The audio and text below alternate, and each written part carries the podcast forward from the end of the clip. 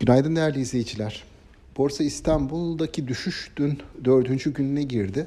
Malum e, BIST 100 endeksi geçtiğimiz hafta 5500 seviyesini denemiş ancak bu seviyeyi aşmakta e, zorlanınca geriye doğru bir gerime, gerileme yaşamış idik. E, dünkü düşüşlerde e, öne çıkan faktör yurt dışı tarafında e, bozulmuş olması dikkatlerden kaçmadı.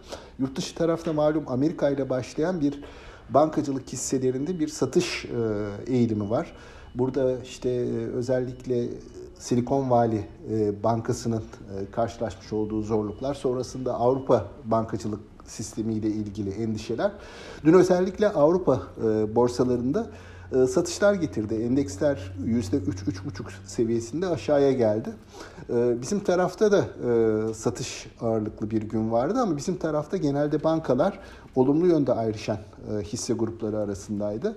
Bizim tarafa baktığımızda endeksin daha ziyade holding hisseleri, demir çelik tarafında bazı hisseler, havacılık hisseleri bunlarda daha ziyade satışların yoğunlaştığını gözlemledik dünkü işlemlerde.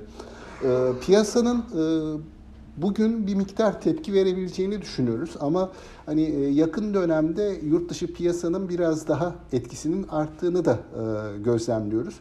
Dolayısıyla bir yandan yurt dışı tarafa bakarken bir yandan da toparlanma eğilimi içerisinde olacaktır. Bir tepki eğilimi içerisinde olacaktır bugün itibariyle diye düşünüyoruz. Ama çok hani bu toparlanmanın da sınırlı bir düzeyde kalacağını öngörüyoruz bugünkü işlemlerde.